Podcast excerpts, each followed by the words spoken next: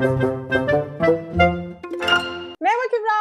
Merhaba Rabia. Plansız Plancılar 1. sezon 7. bölüme hepiniz hoş geldiniz. Hoş bulduk. Bu sefer bölümü doğru söyledim. Evet. Ee, arkadaşlar biliyorsunuz ki yeni bir seriye başladık. İşsiz Plancılar adında. Bugünkü konuğumuz Kübra Mercan. Buraya alkış değil. Evet. Kübra kendinden bize biraz bahseder misin? Hmm, Podcast'i yeni dinlemeye başlamış dinleyicilerimiz için belki. Merhaba, e, ismim Kübra Mercan. E, 96 doğumluyum. E, 2019 Temmuz ayında e, Yıldız Teknik Üniversitesi Mimarlık Fakültesi Şehir ve Bölge Planlama bölümünden mezun oldum. Ankara'da yaşıyorum ve şu anda da Gazi Üniversitesi'nde yüksek lisans yapıyorum. Yine şehir ve bölge planlama dalında. Peki Kübra şey soracağım. Aktif iş arayışın ne zaman başladı? Şu an yüksek lisans yapıyorsun ama iş arayışına devam ediyor musun? Bu süreçte dinleyicilerimizi bilgilendirmek ister misin? Ee, şöyle e, galiba mezun olduktan sonra yani CV'mi düzenledim Temmuz ayında ve e, ilk başta staj yaptığım bir özel kuruma götürdüm. Ama onlar da eleman çıkarttıklarını vesaire söylediler. Aslında 2019 e, Temmuz'dan beri arıyorum e, ama çok böyle agresif bir takipçi değilim. Bayağı oldu. bir buçuk yıldır işsizim. 22 ay olmuş. Çok oldu ya. Evet epeyce olmuş. Peki Kübra ben şey sormak istiyorum. Peki Hı hı. Kübra bölüme girerken nasıl bir beklentiyle başlamıştın? Ben bölüme girerken işsiz kalabileceğimi düşünmüyordum. Ee, çünkü o zamanlar KPSS atanma puanları bayağı düşüktü. 75-80 bandındaydı. Ee, inşaat sektörü tapın tapıydı yani. Ee, ve çok şeydi. Yani ben hiç işsiz kalan biri duymuyordum etrafımda. Ve ayrıca hani böyle tanıdığımız insanlar da vardı şehir plancısı olan. Peki bu işsizlik serüveninde e, seni en çok ne yıprattı? Beni en çok e, bilip de yapamamak yıprattı. Yani e, biraz gündem takip etmeye çalışıyordum. Ondan sonra biraz işte e, yapılan e, dev projeler olsun ya da işte belediyelerin e, açtığı nasıl diyeyim kendi e, reklamlarını yaptıkları projeler olsun. E, bu olan biteni gördüğümde diyordum ki bunu hiç mi düşünmediler? Yani hani her proje için bunu şu an spesifik bir örnek veremiyorum ama yani burada diyorum bir şehir plancısı bakış açısı olsa bunu bu- böyle sunabilirler miydi acaba? Yani çok mekansal bir karardan bahsediliyor ama ortada bir hali hazır yok, çizim yok. Sadece yazılı bir sayfa olarak bunu nasıl paylaşılabilir? Yani bunu ülkede çok yetkili iş adamı yani iş adamı demeyeceğim yani yöneticiler nasıl bunu yapabilir? Ya sinirleniyorum anladın mı?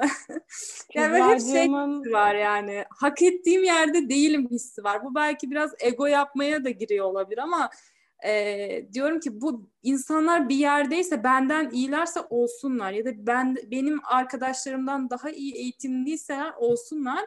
Bu sinir beni çok yıprattı mesela. Sonraki enerjimi başka şeylere dağıtmaya başladım. Başka yollar aradım yani.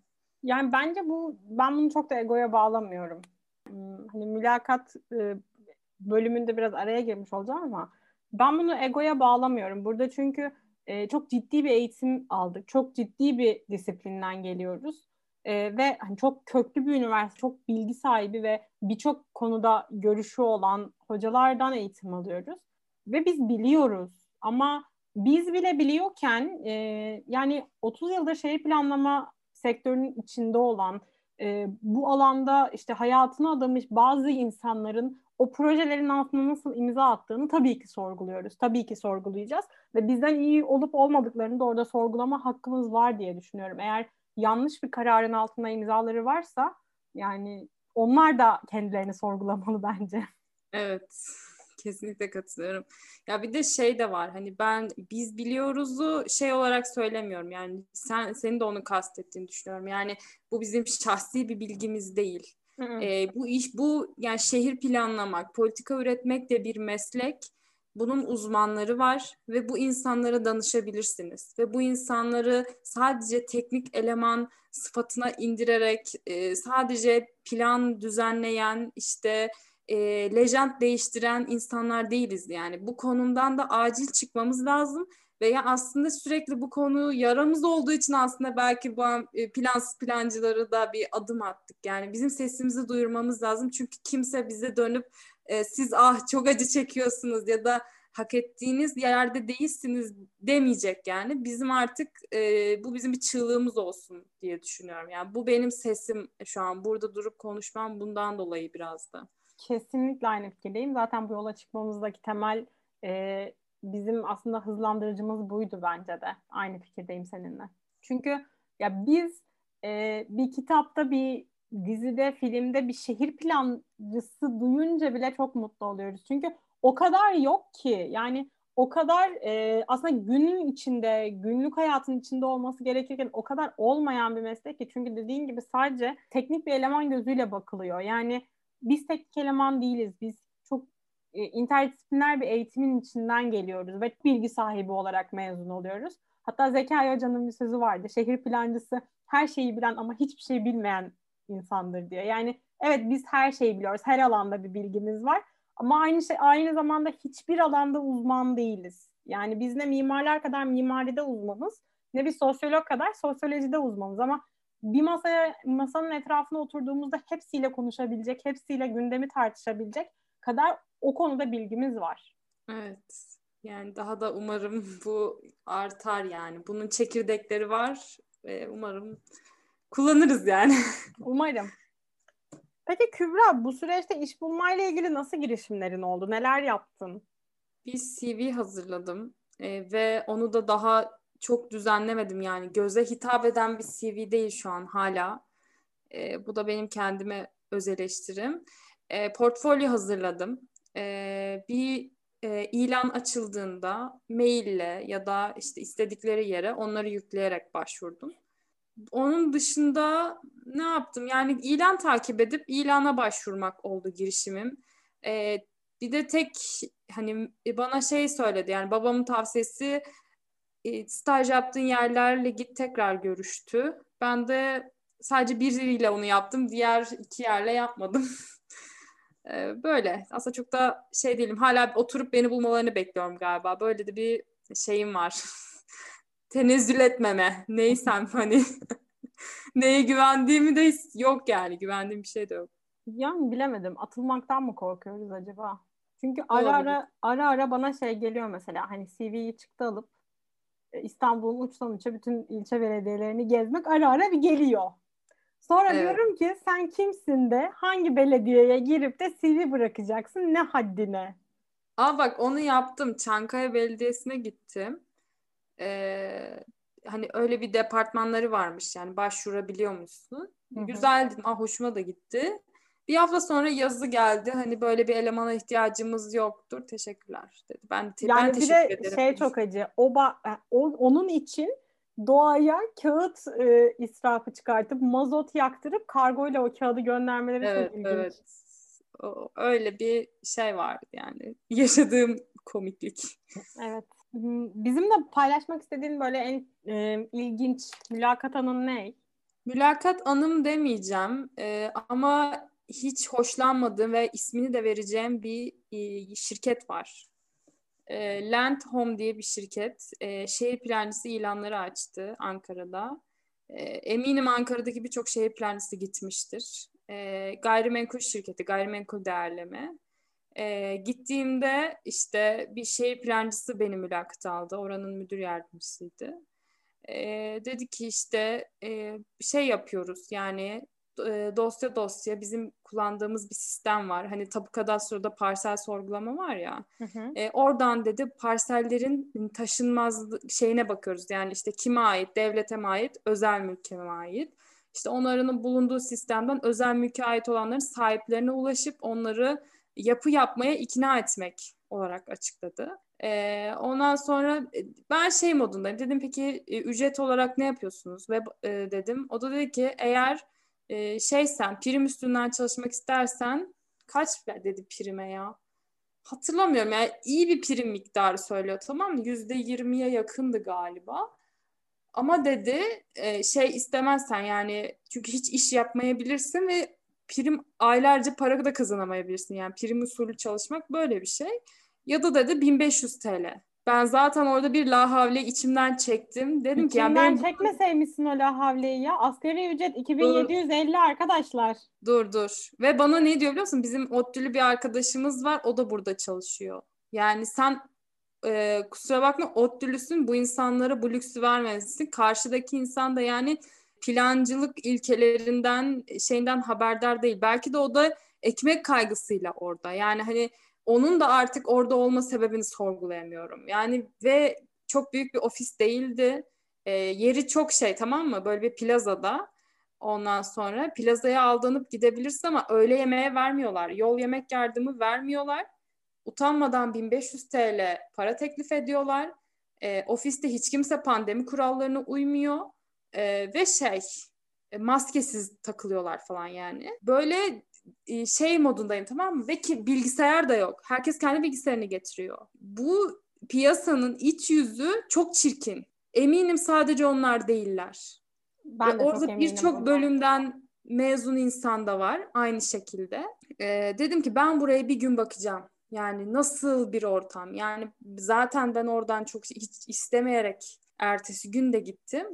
Ee, ve ertesi gündeki ortamı da hiç beğenmedim e, haller, tavırlar. Yani kimsenin dedim yani Allah'ım insanlar niye burada ne yapıyorlar? Yani neye katlanarak ne, ne verdiler ki buradalar? Yani o çaresizlik yani kimse orada çaresi ya da seçeneği olduğu halde orada kalamaz. Patron hariç yani onun şeyini bilemem.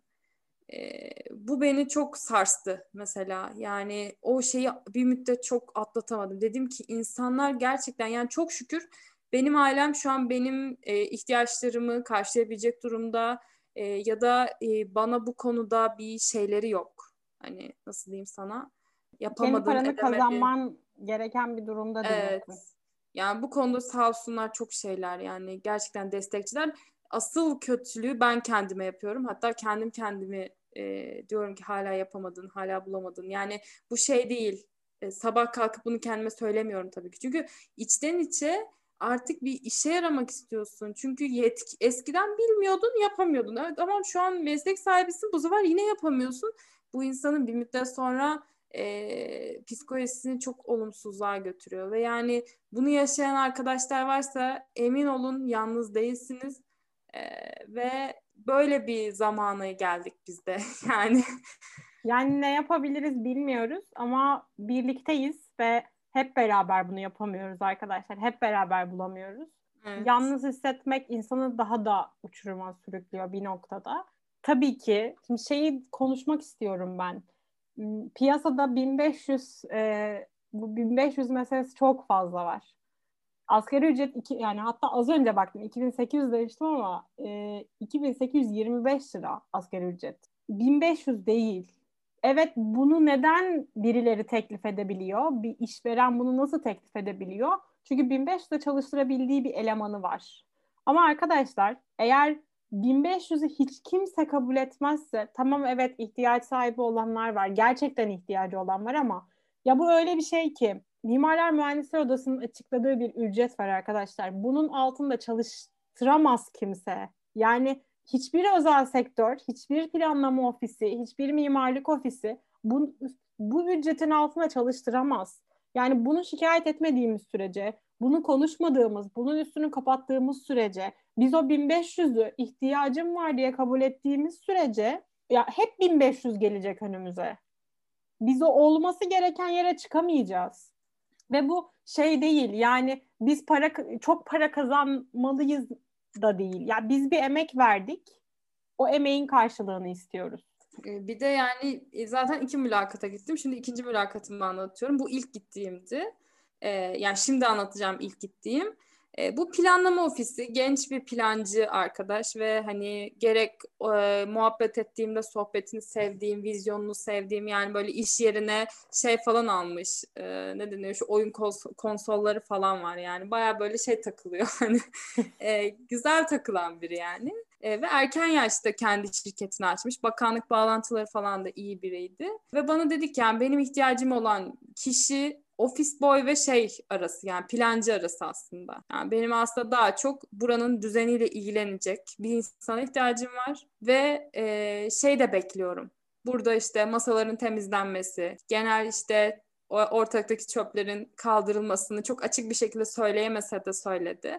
Yani ben e, orada zaten duraksadım yani hani çünkü bu şeydir e, bana diyor ki burada bir aile olarak görüp hani herkes aslında bir sorumluluk herkes üstlenir bir şeyleri dedi. Tamam o zaman herkes Ama, kendi çöpünü atsın. Mesela yani e, ve e, kusura bakmayın biz aile değiliz henüz. Ben sizinle bu bağlantıyı yaşayabilmem için vakit geçirmem gerek. Ve bu, bunu ister yani siz işveren size bunu söylüyorsa ya yürü bak yani ben kimin ağzında ne varsa tam tersi olduğuna inanıyorum artık. Yani e, o yüzden de e, kabul etme. O da mesela başlangıç deneme ücreti olarak e, 2300 TL'den bahsetmişti. Yani o yine bir bir tık daha insaflıymış. Yemek falan da muhtemelen verecekti o yani hani e, şeydi. E, ama o zaman bu ilk şeyde bile şey geldi anladın mı? Ve zaten o beni reddetti. Başka birisini almış e, işe.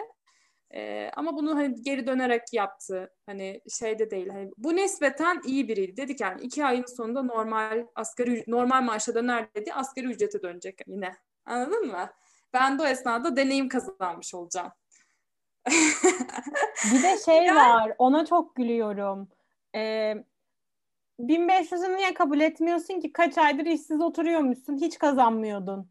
1500 zaten hiç kazanmamakla aynı. Yani o noktada ben bir şehir plancısı olarak yaptığım emeğin karşılığı, yaptığım işin karşılığını almıyor olmak e, benim hiçbir şey almıyor olmamla aynı. Böyle yani bendeki şeyler. İki tane ama ikisi de böyle farklı farklı yani. Gerildik arkadaşlar. Bizimle e, maceralarını paylaşmak isteyenler sosyal medyadan bize ulaşıp e, bir sonraki bölümümüzün konuğu olabilirler. Aradan bunu tekrar söylemiş olayım arkadaşlar. Evet bekliyoruz. Ee, peki Kübra, e, son soruma geliyorum. Tüm bunlara rağmen hala şehir plancısı olarak çalışmak istiyor musun? Kesinlikle. Yani ben bu işi yapacağım arkadaşlar. Yani öyle ya da böyle. Şu an zaten farklı konularda da şey yapıyorum yani uğraşıyorum.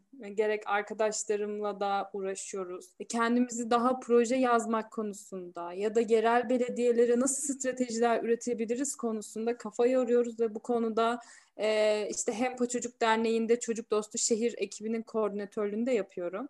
E, ve bu olay beni çok daha mutlu ediyor e, mesleğimi hem sosyal fayda üreten şeylerde kullanabilecek olmak. Yani kullanabiliyorum yani bu beni o yüzden e, çok tatmin ediyor ve ben bu mesleğe hani diyorum ya öyle ya da böyle yani siz isterseniz beni piyasaya sokmayın ama ben gireceğim yani ya da benim girdiğim yerde sizin olduğunuz dünya çok farklı olacak. Yürü be Öyle. Kübra. Eyvallah. Hep beraber.